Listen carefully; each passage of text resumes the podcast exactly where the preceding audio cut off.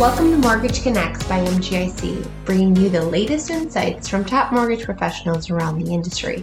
I'm your host, Stephanie Budnick, and today we'll be speaking to Danny Gardner. He's the Senior Vice President of Client and Community Engagement for Single Family Division.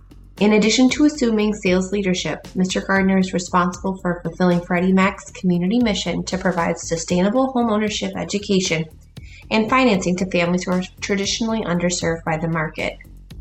He is also responsible for overseeing Freddie Mac's delivery and performance against single family affordable lending's goals, duty to serve regulation, and access to credit activities in the FHFA scorecard. Welcome, Danny. We're so excited to have you today. Wonderful to be here. Thank you. Yes, we are looking forward to your insights on some of these industry questions we have. So, the first one I actually want to start with were what trends are you seeing that we should take note of in the industry? Uh, sure. So, I, I would say, you know, now that we've emerged from the pandemic, you know, things are not different than they were prior to that, in that we've got substantial uh, both demographic and generational changes going on uh, in our country. And so we've tried to remain very focused on some of those trends uh, at Freddie Mac. So one, if you think about you know the way our, our country is organized in terms of, of the generations, uh, we, we think a lot about the baby boomers, right? Very large uh, population of individuals uh, who, who are beginning to age. And so what we believe we will continue to see are many uh, baby boomers start to downsize uh, from their existing homes, or they will be working to retrofit those homes to extend their uh, term in the home, whether it's something that they need to accommodate for health issues, or maybe they want to have a caregiver live with them. Maybe it's a family member, or maybe it's a professional caregiver, but we will probably see more modification of properties as a result of that generational change. Um, then there's the millennials, and as we witnessed as a result of the pandemic, uh, whereas many uh, professionals have uh, found it necessary to live within large urban centers, uh, we're actually starting to see that out migration into more suburban areas, and that's great because it's giving us more opportunities uh, in the mortgage finance arena uh, to support that migration by having populations move where there are more properties available. Uh, but we've been thinking a lot about what we call the borrower of the future, and we would define that as Generation Z. Uh, specifically individuals who today are ages 10 to 24. So we probably don't give a lot of thought on a day to day basis as lenders or other uh, participants in the mortgage industry about uh, people that are quite so young.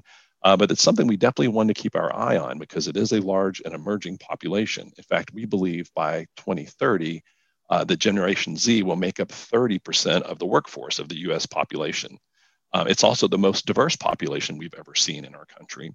Um, but the good news is this generation is very positive about the aspects of home ownership. In fact, um, the majority of uh, respondents to surveys that we have been uh, submitting indicate that uh, they believe they will buy their first home by the age of 30. And as we know, on average, that is actually at the lower end. I think today the average is about 34. So that really speaks to uh, their optimism and positivity. Also, the good news is 74% of this population uh, by survey trust financial institutions. So, uh, for lenders and other professionals out there that seek to service this population, uh, they uh, they they trust the industry, they trust um, the, the professionals, and so we will be able to provide that opportunity in, in the future as well. Uh, what's interesting, we also asked them the question of how have you have you learned a skill uh, from YouTube in the last uh, uh, 12 months, uh, 80% of respondents did indicate that they used YouTube as a resource for learning and education. But when we go back to our survey, uh, when it comes to home buying, they feel strongly that they would rather rely upon a professional who better understands uh, that procedure than perhaps technology on which you know most people rely these days.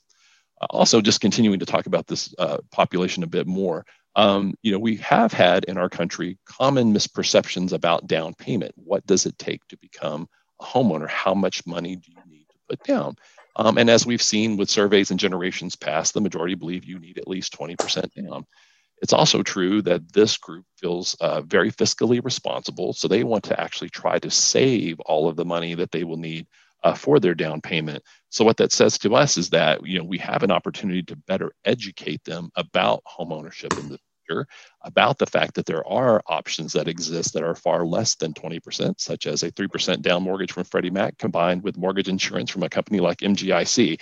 So lots of education opportunity uh, as this nascent uh, generation starts to mature into home buying age. Um, and those are, of course, things that Freddie Mac feels very strongly about is the need to educate people so that they will be prepared to make the best possible decisions and become sustainable homeowners. That that was a lot of information about different borrowers and a lot of good things to think about. You know, you think about all of the individuals moving down in size. Uh, my parents, for example, aren't, but they bought a second home now. so, you know, just the wide range of things there. And the Gen Zs are a really interesting thing to think about. I made me laugh when you talked about YouTube because I can't tell you how many times at least I've Googled how to do how to do something. Uh, not that I fall into that group, but I'm glad they're going to rely on professionals for the home ownership aspect of it. Um, you talked about 30% being diverse. Do you foresee that creating further obstacles for anybody or being a more welcome change? Do you see anything coming out of that? Um, Yes, well, let me speak to that. So first of all, let me clarify. It wasn't that 30% were diverse. I indicated this was going to be the most diverse uh, Oh, yes. Okay. Sorry. And yes. No, that's okay. And I forget the statistics. Statistics. I apologize, but I do know there have been projections that you know many of what we have deemed as traditional minority populations, such as Hispanics, as an example, will actually uh, be reaching majority probably near 2050, as I as I recall. So we oh, are okay. seeing a lot more diversity in this generation. But it goes back to, uh, to your question, which is to say, you know, how are uh, how does that re- reflect upon opinions and attitudes about uh, borrowers of the future um, as they emerge from this uh, pandemic and you know want to reach out and seek home ownership? So uh, first of all, it should be noted um, I, one of my favorite papers, I should say, that came out during the pandemic was actually from the uh, Harvard Joint Center for Housing Studies. And there was a white paper identifying the COVID 19 pandemic as a triple pandemic, especially when it pertains to communities of color. So, when we think about the occupations where individuals were not as likely to have an opportunity to work remotely, we see a large share of those roles being held by persons of color then as a result, they're either more likely to lose that employment because whatever service being provided, think of your restaurant waiters, uh, baggage handlers, other occupations, you know, in some of the service industry, uh, as patrons, you know, were fearful of that interaction, then those jobs uh, went away, right? Uh, mm-hmm. for instances where those jobs did not go away, then those individuals had the um, had the uh, occasion to be more exposed to the virus. So then, as a result, we see more of a health impact uh, into those communities as well. And then, you know, logically so, if it's an economic impact coupled with a health impact, then housing insecurity also uh, could be a potential risk uh, to these communities. So that's the thing we want to be mindful of as we think about uh, the diversity, you know, not only of Generation Z but of our country and the impacts of the pandemic on specific communities. We also, as I mentioned, do a lot of surveying, and what we noted throughout the pandemic was in a range of somewhere between 31 to 44 percent depending upon the timing of the surveys, we noted that many people indicated that their savings had declined, in some cases quite dramatically. Now, I've seen other um, studies uh, from our Office of Chief Economist showing that the overall savings rate in America has actually increased or improved uh, through the pandemic. People have become more conservative with their spending. But again, for lower income populations, uh, communities of color, you know, they're, they're there's a much different story. And so that impact is there on their uh, ongoing uh, capabilities, especially when we think about the opportunity of saving for a down payment. Uh, we had an issue uh, into the pandemic, and even though we've seen out migration, you know, as a result of the uh, individuals moving from urban centers out into communities, um, the trend of rents increasing has also been quite strong over the last uh, several years. So that's more pressure on individuals who may seek to become homeowners in the future, just having the means again saving saving that all important uh, down payment. Um, I would comment on the fact also, um, as we've now uh, you know gotten vaccinated, and if you're like myself, you know I, am on a visit, I'm on a, a visit to uh, Texas right now, visiting friends and family, and you know took a took a flight to get here going into restaurants but you can still see all around you there is a shortage of employees and the necessary labor to be there. So again we have mm-hmm. people still sitting on the sidelines. They've not reemerged in the workforce. Therefore they're not gaining that employment and income in order to hopefully take advantage of a home ownership uh, we can't forget the fact that childcare is not as available as it was pre-pandemic. So that's one major reason that we see individuals remaining to sit on the sideline. And then lastly housing supply. Um, we were already facing a housing supply shortage uh, before entering into the pandemic. Uh, our, our economists at Freddie Mac estimate that we are still now about 3.8 million homes short of meeting the demand uh, of, of individuals out, here, out there who are seeking to buy. Uh, many of our brethren in the industry who, who work with families and consumers every single day hear the story about the uh, massive competition for the few available homes uh, that are out there. So that's driving prices up there. So, my point in all of this is that as we think about our outreach uh, to communities, the aspect of promoting first time home ownership, there being more diversity in the borrowers of the future, but, then, but, but many of those communities being uh, dramatically impacted by the pandemic and the recession as a result. Uh, we're going to see even more challenges for families of the future in trying to attain that all important home ownership where they can create that uh, ongoing generational wealth for themselves and for future generations.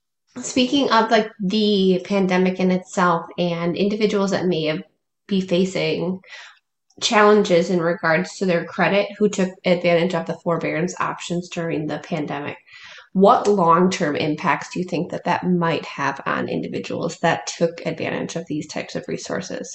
Sure. So hopefully very minimal. Um, we we've worked very hard, you know, throughout the pandemic, you know, working in partnership with the Federal Housing Finance Agency and even our, our brethren agency, Fannie Mae, uh, to come up with broad-based solutions and try to help address uh, the crisis. And of course, we had the CARES Act, you know, issued by the federal government that we worked uh, in concert with.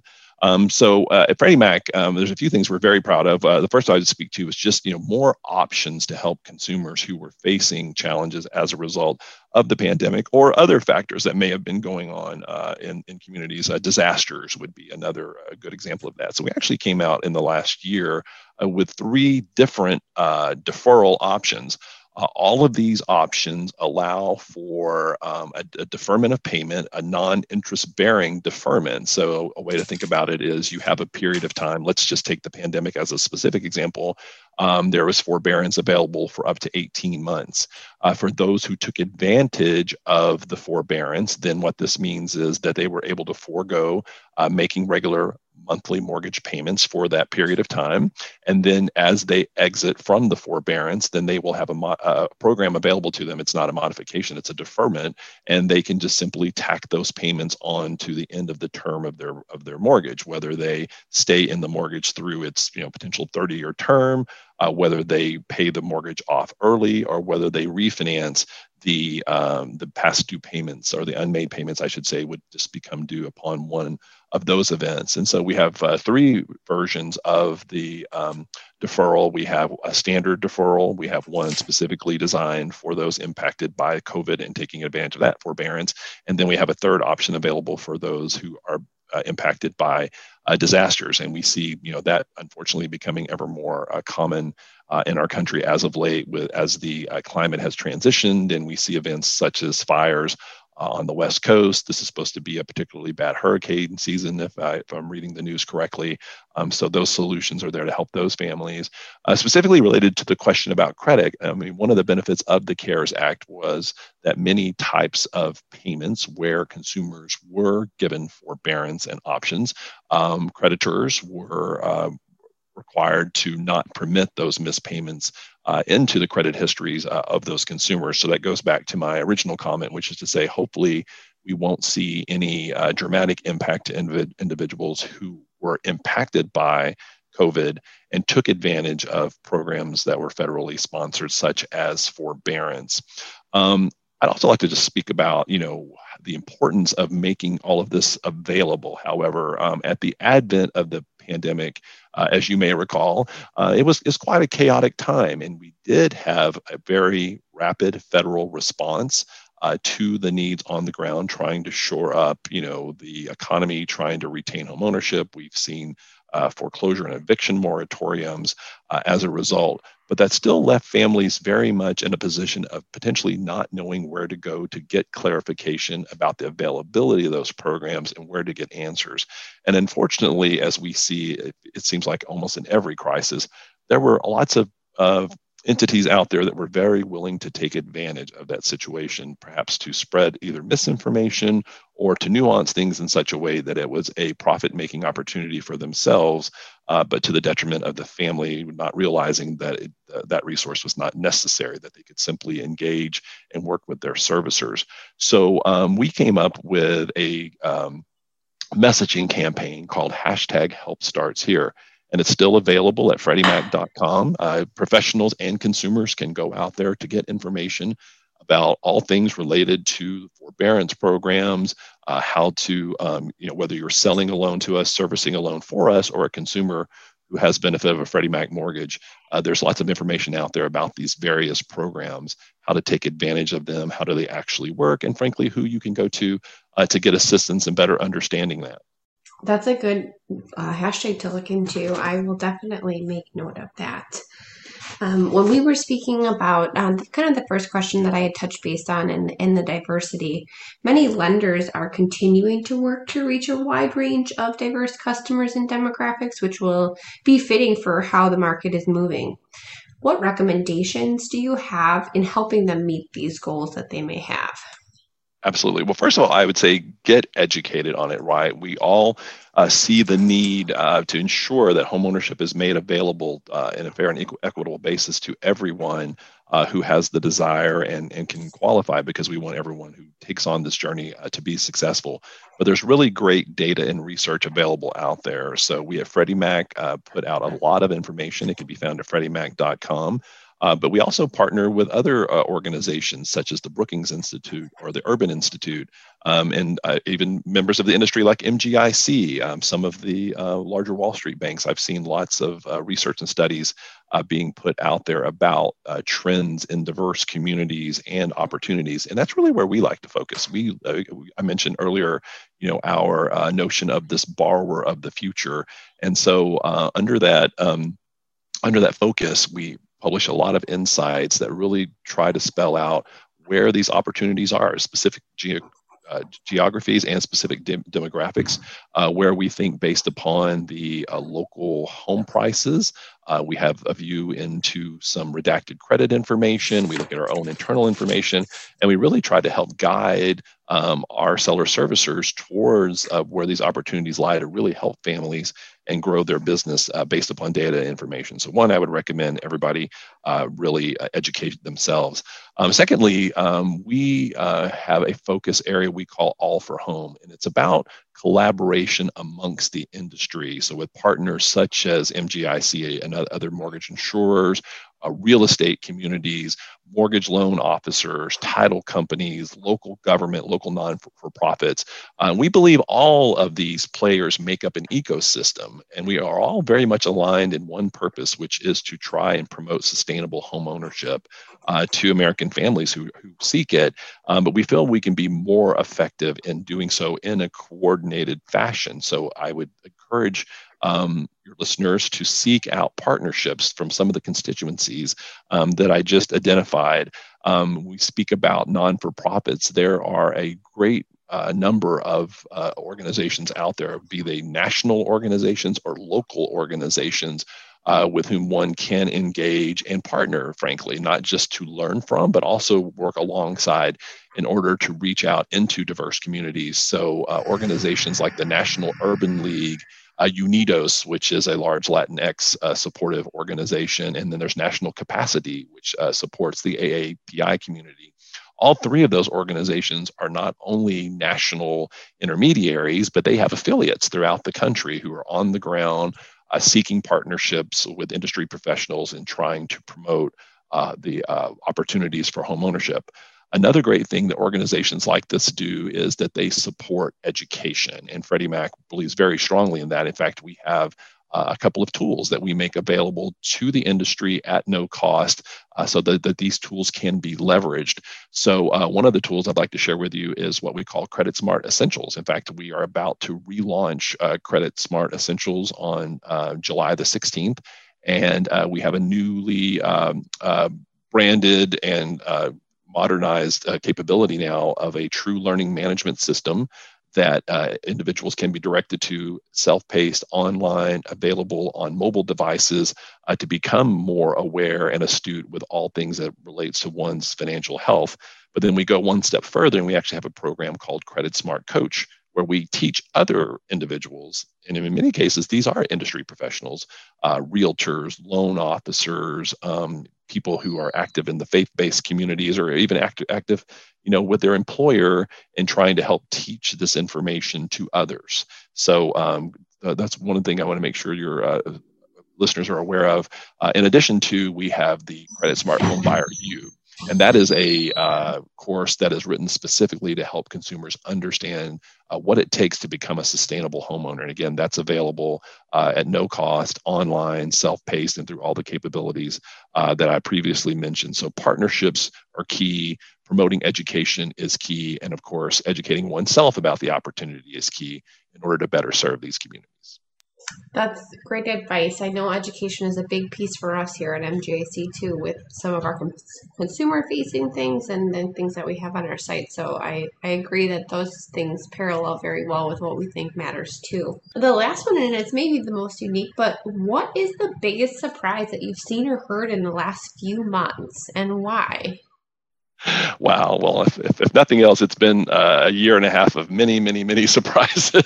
So try, yeah. trying to pick trying to pick the biggest is a uh, is a bit of a challenge. Uh, you know, I, I, would say maybe not as relevant to the last few months, but over this period of time, I personally have been surprised at just how strong the purchase market has remained in our industry. I, I mentioned all of these headwinds earlier, yes. uh, be it the economy, be it the health issues um, you know the how the, the price of housing you know rapidly escalating really have presented lots of headwinds that make it difficult for families but we've just seen so much strength in this market. Uh, last year was a record production year for the industry and for freddie mac in particular um, but we still purchased over a million homes for purchases of which about 46 to 47 percent were to first time home buyers uh, I remember just 2014, 2015, I believe that metric was somewhere, you know, in the low 30 percentages. So um, the strength of that has really been uh, quite incredible uh, to witness, in my opinion, and hopefully, you know, it will continue to sustain. We know with the uh, record low interest rates, uh, that makes that opens up the opportunity for many more people. But we've just got to figure out some way to get on top of our housing supply shortages uh, out there. Um, the other thing I was going to mention is just this I mentioned uh, earlier this out migration from urban centers. And I do believe that is contributing to the health of what we're seeing in the purchase money market. People who previously worked for large employers were required to come to the office every single day, you know, living in areas that were more dense, less affordable, less available supply that met the needs of themselves and their family.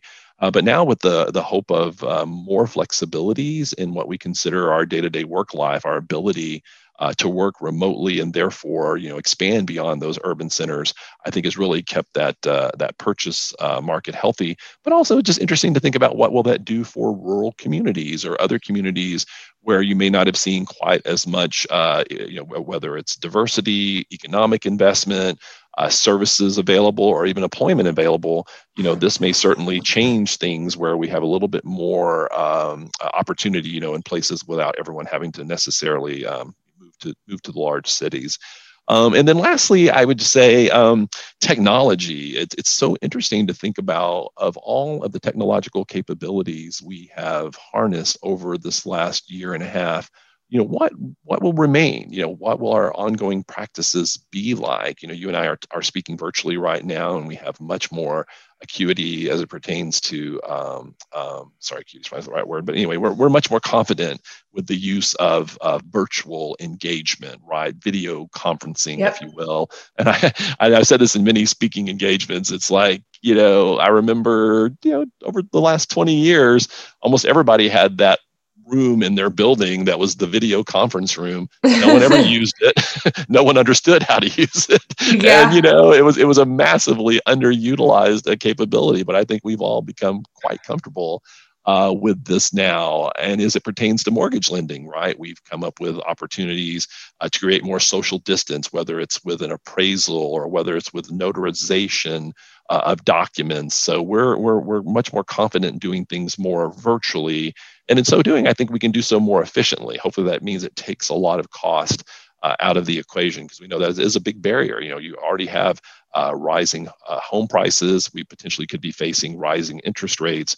Um, so if we can have the benefit of reduced cost through technology and efficiency, excuse me, um, I think that can only be more beneficial, you know, to what we all seek to do, which is to, to grow home ownership and grow our businesses.